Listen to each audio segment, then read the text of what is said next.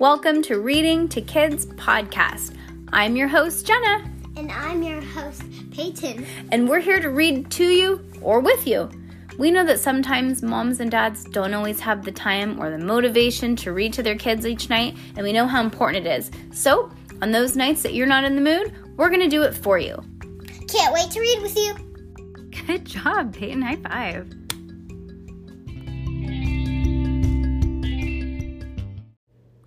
Okay, this isn't what it looks like, right, Peyton? Mm-hmm. Secret Series by Pseudonymous Bosch, Book 4. Now we're going kind of a little bit wonka doody in chapter negative 8. We're on page 63. Okay. Chapter negative 8 Double Vision. When the double monocle gave her a headache, Cass wasn't sure what she'd expected to see all those ghosts that the seer was talking about, but all she got was a dizzying experience of seeing double through a single eye. Holding the monocle tight, she turned in a circle, surveying the world around her, as one object exited her vision and another took its place. The first object, a pitchfork, a donkey, a bale of hay, seemed to leave an afterimage. Like when you wave your hand through the air and it appears to have left a trail in its wake. A curious effect, but hardly phenom- paranormal. This double vision, she thought, not second. This is double vision, she thought, not second th- sight. But when she put down the monocle, she noticed something rather surprising. Some of the other things that she'd been looking at were much further away than they'd appeared through the monocle. To the naked eye, they were mere specks in the distance. She looked into the monocle again, confirmed that yes, it, it functioned like an exceptionally powerful pair of binoculars.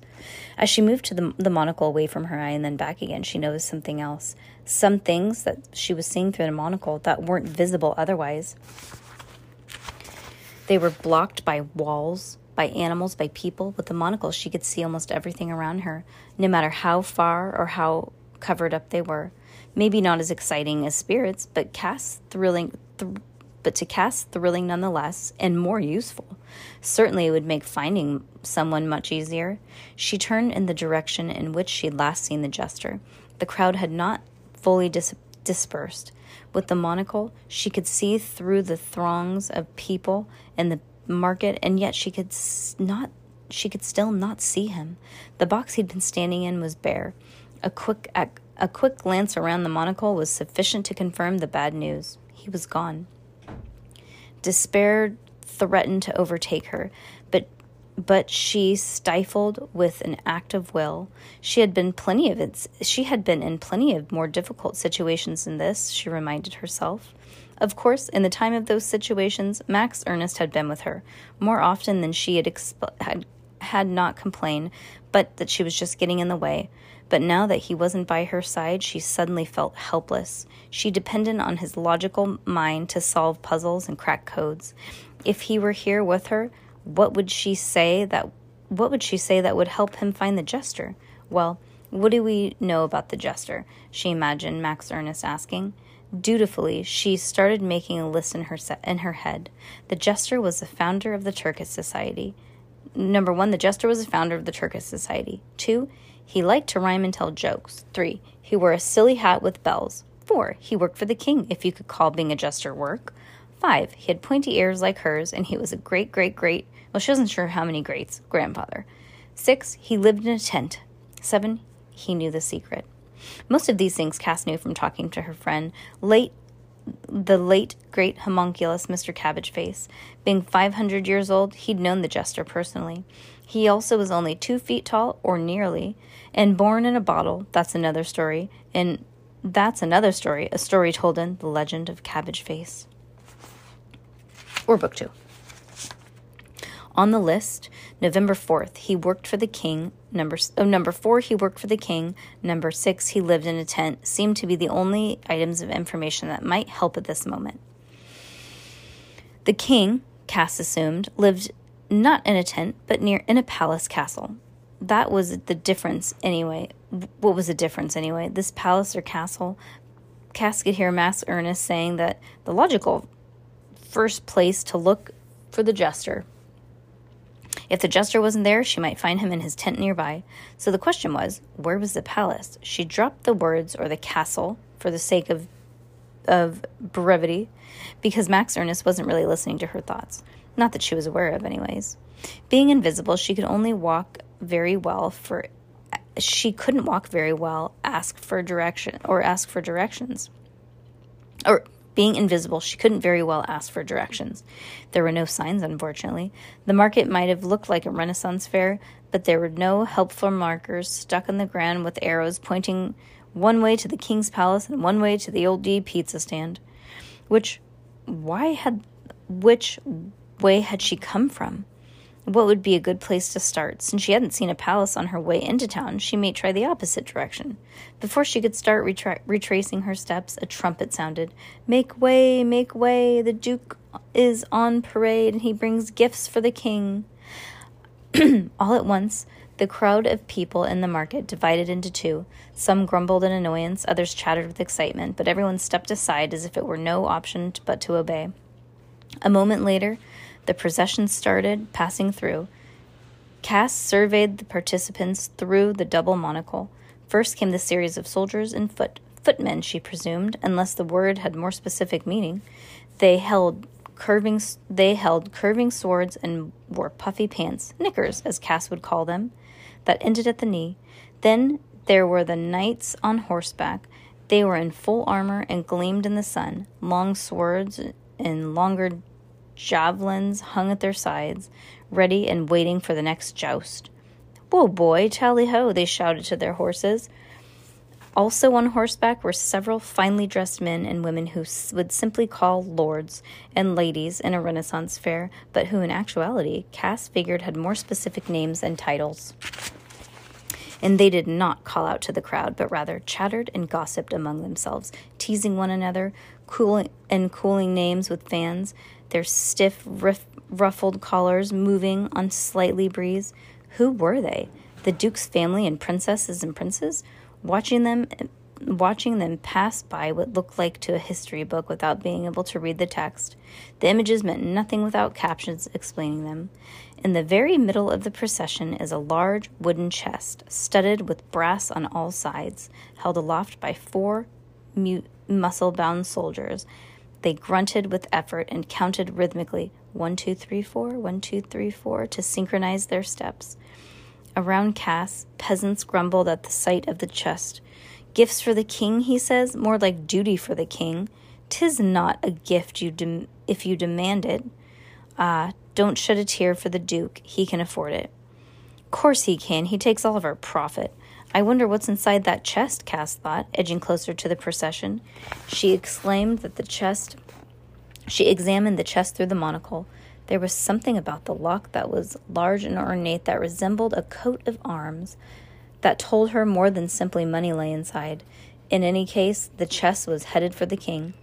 So she would follow it to the palace, and with any luck to the jester, her invisibility gave her great freedom to, of movement, and she was about to fall into place behind the last footman when a funny thing happened in front of her. A head, a man's head, that be more precise, peeked out of the barrel that sat seemingly abandoned at the edge of the market.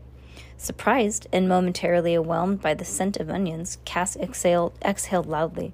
The man wheeled around and looked straight in her direction. He was wearing a black mask over his top half of his face, and white on the bottom half was covered by some rather angry looking whiskers. He held a large axe in his hand. Were it not for the sticks of hay and assorted onion skins sticking out of his hair, he would have looked like very he would have looked very sinister. Cass tried not to flinch, reminding herself that he couldn't see her. Frowning, the masked man turned back and stepped quietly out of the barrel. He gestured silently to his right, and Cass saw another man step out of a sack of potatoes. Still, an- still another man stepped out of an apple crate. Afraid to make a noise, Cass watched, transfixed. It was clear that these men were about to embark on some kind of illicit, probably criminal activity, but what activity in particular, she had no idea. Suddenly, the sound of galloping horses drowned out all of the other noises in the market. Looking over her shoulder, Cass saw another masked figure thundering towards towards her on a tall black steel steed. The horse's neck was bent low, his long black mane flying in the wind. Matching the horse's posture, the rider was also bent forward, long dark hair flying around them. Carts overturned, cages sprung open, people scattered, but the horses on riders seemed to occupy their own universe, so fast moving that in comparison to the rest of the market seemed to exist in slow motion. And yet, with their monocle, Cass could see every inch of the horse and rider as if it had stopped altogether. The horse came closer, a living cyclone of clattering hooves and flat, flared nostrils and gleaming muscles, and for a brief second Cass caught a glimpse of the masked rider. It was a woman, a beautiful woman, her lips pursed in concentration. Anastasia! Anastasia! The name rippled through the crowd, repeating like incantation. A moment later, the horse was hurtling towards the procession. To all, it happened so fast. Nobody knew where to turn. Their screams and shouts were in commotion. The soldiers waving swords, horses spinning in circles, ladies, even a lord or two, fainting in fright. Within seconds, the big wooden chest was on its on the ground. The bewhiskered bandit, a few of the onion skins still stuck to his hair, dropped to his dropped his heavy axe down on the lid of the chest, breaking the big brass lock. The soldiers who'd been carrying the chest watched helplessly as their hands were tied behind their back.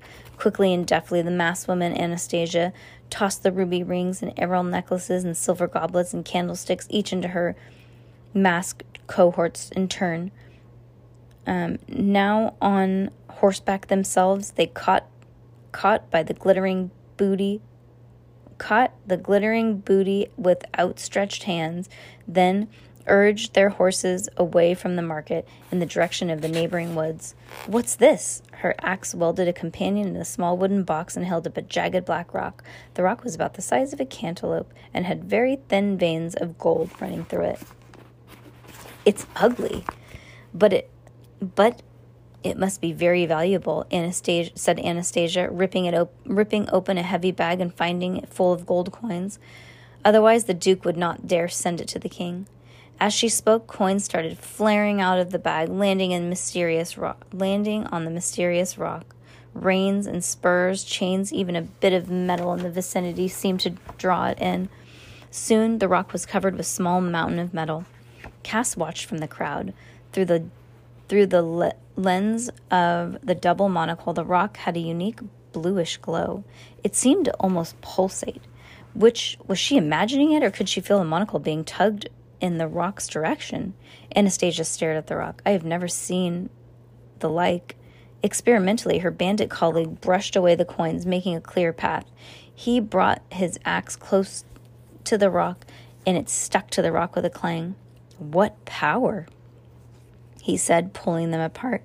It is the stone of the sorcerer. Do you think it is cursed? Nonsense. There's much more simple explanation, I'm sure, said Anastasia. Put it away, Thomas. I think there will be time to play later. Take this chest with you. It's nearly empty now. Eyeing the rock more than with a hint of of nervousness, the masked man, Thomas, carefully placed it inside the rucksack, and then he strapped the big wooden chest to the back of his nearest horse, jumped on, and galloped away.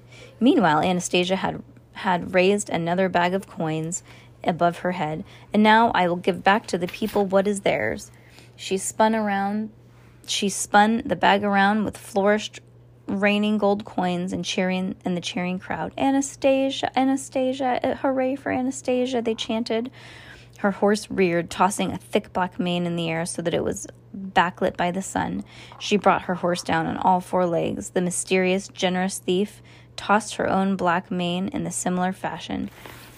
Then she too galloped away, following her bandit com- comrades in the woods.